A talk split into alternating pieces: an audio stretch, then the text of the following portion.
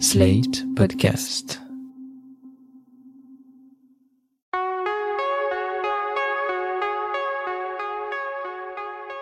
Je m'appelle Thomas Messias, je suis un homme blanc, cisgenre, hétérosexuel, et parfois, quand mes enfants me demandent mille choses à la fois, il me vient une réponse toute faite, et je leur dis que, hé oh, je ne suis pas un robot. Hein.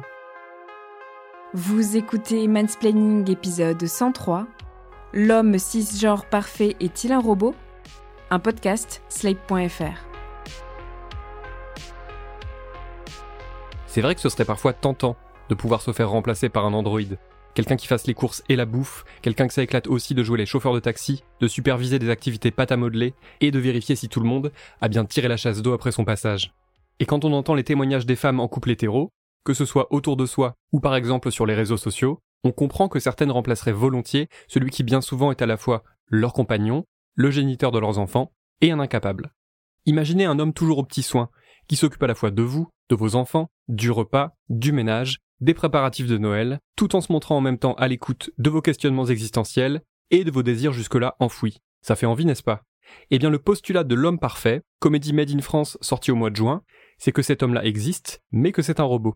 Parce que son mari est un traîne savate égoïste, l'héroïne décide de s'en commander un, qu'elle baptise Bobby, et ça révolutionne son foyer. Je crois qu'on peut dire merci à Bobby pour une fois, on mange pas des saucisses carbonisées. Merci Bobby. De rien, les enfants. Merci Bobby. C'était parfait. J'ai fait mon devoir. Bon, quand je reviens, on monte, vous vous brossez les dents et vous vous couchez. Laissez Florence, je vais m'en occuper. Oh, J'adore. Précisons que L'homme parfait est une comédie bien française, bien pataude, comme environ 100% des films dans lesquels joue Didier Bourdon. C'est lui qui interprète le mari médiocre, rôle récurrent dont il s'acquitte toujours admirablement, ce qui ne rend pas ses films meilleurs pour autant. Il est vraiment dommage que L'homme parfait soit grossièrement écrit, car il est possible d'en apprécier les intentions. Observez ce qui se passe quand on met en concurrence l'archétype de l'homme idéal, qui outre sa disponibilité permanente a également des pectoraux incroyables, et le type qui néglige les autres, se néglige lui-même et préfère se trouver des excuses en permanence plutôt que de fournir le moindre effort. Le propos ne va pas beaucoup plus loin que cela, mais le film coécrit et réalisé par Xavier Duringer dresse tout de même un constat qui n'est pas inintéressant. Quand il se sent menacé, l'homme lambda a deux types de réactions. D'une part, il est tenté d'humilier celui qui fait mieux que lui. Ça passe par le fait de l'insulter, de l'avilir, de profiter de sa déférence et de son absence d'agressivité. Et d'autre part, en présence de ce Bobby si parfait, notre homme se sent en fait dévirilisé. Loin des questions de charge mentale et émotionnelle, il n'y a visiblement que ce terrain-là qui le fait réfléchir. Il se dit qu'il ne pourra pas faire le poids face à ce robot ultra bien gaulé et muni d'une fonction love-love dont on ne connaît pas les détails, mais qui doit sans doute être plus que performante. Alors mon ami, quel bon vent vous nous amène. C'est-à-dire que j'ai ces temps-ci, j'ai des petits problèmes pour. euh, Enfin, j'arrive plus à. Enfin bon, je sais que ça arrive, hein, c'est. Passager, comme on dit. Enfin, ça me déstabilise énormément. Continuez. J'ai l'impression de perdre ma position d'homme. Oh, moi, j'aime ma femme plus que tout, hein, c'est pas, pas ça le problème. hein. Là, j'avoue que c'est devenu un peu compliqué. Au passage, vous remarquerez que dans les films, les hommes qui ont des problèmes d'érection vont toujours chez le ou la sexologue. Parce que c'est un moyen facile de faire avancer la narration, et aussi parce que c'est souvent un terrain propice aux blagues sur le sujet. Dans la réalité, d'après un sondage IFOP datant de 2019, seuls 26% des hommes ont en fait déjà consulté pour ce genre de dysfonctionnement. Comme je le disais précédemment, le scénario de l'homme parfait ne fait pas dans la dentelle, et ses personnages n'y vont donc pas par quatre chemins. Par conséquent, l'homme qui se sent privé de son statut d'homme se dit que le meilleur moyen pour reconquérir son territoire est sans doute de priver le robot de ce qu'il a entre les jambes. Franck, t'as entendu? Il faut l'emmener au dépôt pour le faire réviser. Hum, hum. Je crains qu'à cause de ma petite modification, il soit difficile de faire marcher la garantie. Quelle modification? Trois fois rien. Bah comment ça, toi, fois rien? Ah, une bricole. euh. Je n'appelle pas ça une bricole. Bon, de quoi vous parlez Non, mais de rien, c'est c'est rien, Florence. Bobby, quelle modification Franck a sectionné une partie de mon équipement standard. C'est pas vrai. T'as pas fait ça Ah, c'est ça ton problème. Pauvre type. T'as imaginé que... Je n'ai jamais actionné la fonction love-love. Bobby, dis-lui Parfois, je vous avoue que je suis un peu perdu. Par exemple, je trouve ce rebondissement complètement crétin, et en même temps, je suis persuadé que si de véritables robots masculins commençaient à arriver dans les foyers, ce genre de fait divers ne tarderait pas à se produire, et pas qu'une fois d'ailleurs. Mais laissons un peu de côté l'homme parfait et son Bobby si flippant, qui ressemble au Ken de Barbie, avec des dents trop blanches, des yeux trop perçants, et une voix que je qualifierais de robotico-mielleuse.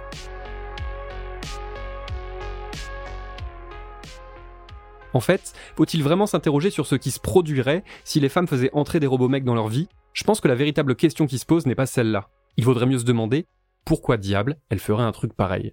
Le sujet du robot Homme 6 a beau être plein de légèreté, parce que ce n'est pas demain la veille que de telles problématiques se présenteront réellement à nous, il est lié à des thématiques de société bien réelles et très actuelles. Je pense avant tout à la sortie de l'hétérosexualité, à l'injonction à être en couple et au lesbianisme politique. Quelques conseils de lecture pour explorer ces sujets si ça vous tente et si vous ne l'avez pas déjà fait.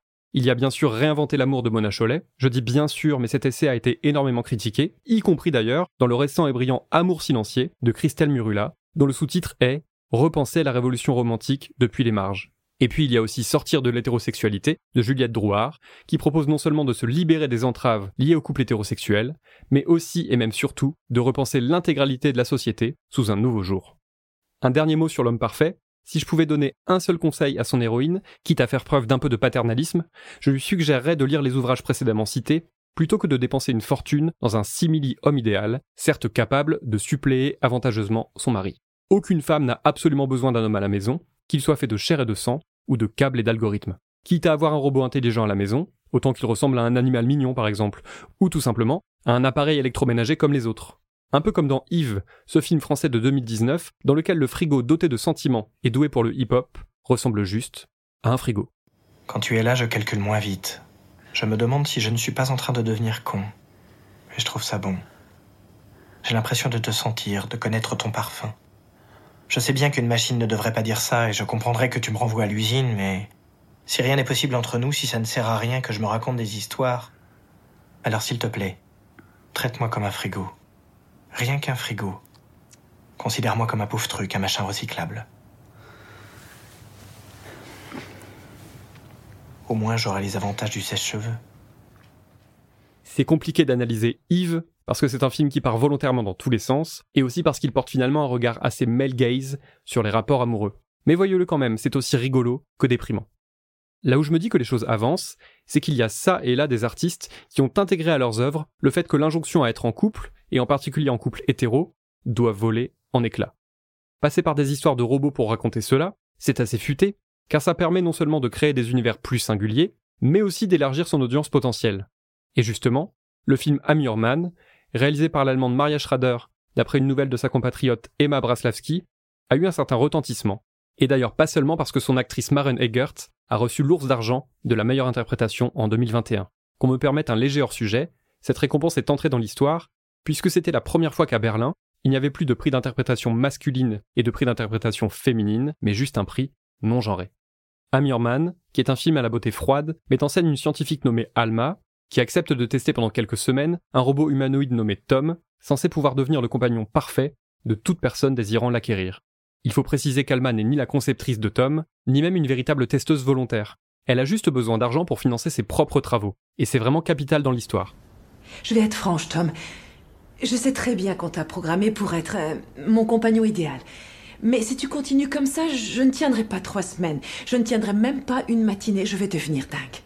Je ne suis pas à la recherche d'un compagnon. Je, je dois te tester pendant trois semaines et ensuite faire un rapport sur toi. Ah. Donc l'amour ne t'intéresse pas, c'est ça? Non, absolument pas. Et la tendresse? Un rapprochement intime? Une étreinte? Les yeux dans les yeux? Définitivement pas. Des papillons dans le ventre? Non. Vivre une passion qui te met la tête à l'envers? Certainement pas. C'est pour ça que nous faisons chambre à part. Je propose qu'on se foute une paix royale tous les deux et qu'en bonne intelligence, on traverse dignement ces trois semaines qui nous attendent.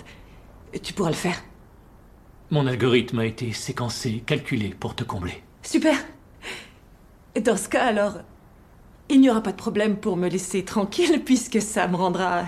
ça me rendra heureuse. Je dois vraiment y aller. Amirman représente une avancée. On ne sait pas si son héroïne est asexuelle, aromantique, peut-être les deux, ou si elle est juste désireuse de favoriser sa vie professionnelle et de ne pas se laisser envahir par les hommes, fussent-ils de synthèse. Et en fait, on n'a pas besoin de le savoir. Alma n'est pas intéressée, c'est tout. Et si ses liens avec Tom vont évidemment évoluer de façon progressive, le scénario continuera à se tenir loin des injonctions à être en couple, à être amoureux ou amoureuse, et à avoir une vie sexuelle. Ou en tout cas, lorsqu'il s'en approchera, ce sera uniquement pour les observer sous un jour critique. Que voulez-vous que ça lui fasse? Il n'a pas de sentiments. Tom est programmé pour simuler des émotions, d'accord? Mais il est incapable d'éprouver une quelconque émotion. Peut-être devrait-on laisser répondre l'intéressé? Euh, je pense qu'Alma a besoin de temps. Après avoir évalué toutes les données dont nous disposons, Tom est le compagnon avec lequel vous aurez le plus de chances de connaître le bonheur. Tom est programmé pour répondre au moindre de mes besoins. Il est en quelque sorte un prolongement de ma personne. Qu'est-ce que vous ne saisissez pas là-dedans? Dans un couple, les tensions émotionnelles sont importantes pour vous? Oui, évidemment que c'est important. Tom, pourriez-vous créer, comment dire, plus de piment, plus de tensions émotionnelles? C'est un aspect important pour Alma. Elle ok, c'est bon, on s'arrête là. Soit vous êtes complètement cruche, soit vous aussi vous êtes un robot.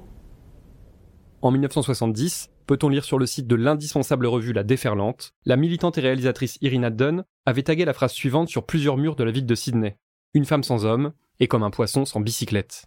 I'm Your Man illustre bien ce fait et démonte du même coup l'idée de ce robot homme parfait.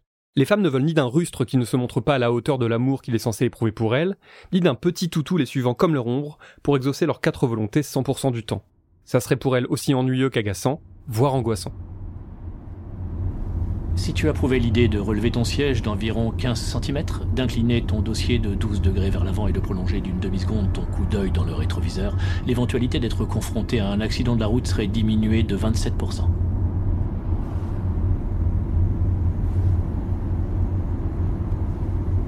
Je constate que tu te moques complètement de mes conseils pour accroître ta sécurité et d'autre part, je note.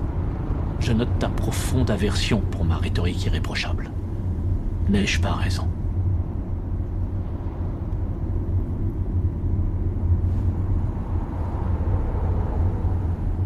Tous les échecs de ma communication avec toi sont essentiels pour calibrer de manière efficace mon algorithme. Au début, je vais dire ou faire des choses qui te déplairont, mais l'expérience aidant, je n'en ferai quasiment plus, tu verras. Bientôt, je saurai parfaitement te satisfaire et mon taux de réussite atteindra des sommets. Tu seras heureuse que je fasse mouche à chaque fois. Arrêtez-moi si je me trompe, mais en fait les femmes, comme tous les autres individus de la planète, veulent avant tout du respect, de l'empathie, de la sincérité et quelques autres trucs du genre. Et c'est vraiment important de le rappeler, parce que si on écoute les misogynes et les masculinistes, les femmes voudraient avoir à leur service des hommes dociles et asservis. Ils appellent ça des flaques parce que ça n'a aucune consistance et qu'on peut facilement les piétiner, mais ils appellent également ça des hommes soja. Un petit mot sur cette appellation d'homme soja, dont j'ai souvent moi-même été affublé, et ça va je le vis bien, hein. elle vient à la fois du fait que, dans la tête de ces gens, les misogynes et les masculinistes, eh bien viande et virilité sont synonymes. Ça vient aussi d'une étude pourtant maintes fois démentie, qui affirmait que la consommation de soja pouvait rendre moins fertile. Si vous croisez l'expression homme soja, conseil d'amis, fuyez. La personne qui l'a utilisée fait forcément partie de cette catégorie d'individus terrifiés à l'idée que des hommes chétifs, véganes et efféminés viennent les grands remplacer, eux, les chantres de la masculinité hégémonique et de la virilité effusive. Comme quoi, pour que ces types-là se sentent menacés, il n'y a nullement besoin de créer des robots. C'était Mansplaining. N'hésitez pas à vous abonner au podcast sur votre plateforme favorite, à mettre des cœurs et des étoiles, et à laisser des commentaires. Vous pouvez aussi écrire à mansplaining@sled.fr ou nous contacter via le compte Instagram Mansplaining Podcast. Mansplaining est un podcast de Thomas Messias, produit et réalisé par sled.fr, sous la direction de Christophe Caron et Benjamin Septem-Ours. Réalisation et montage, Mona Delahaye. À dans 15 jours, pour l'épisode 104.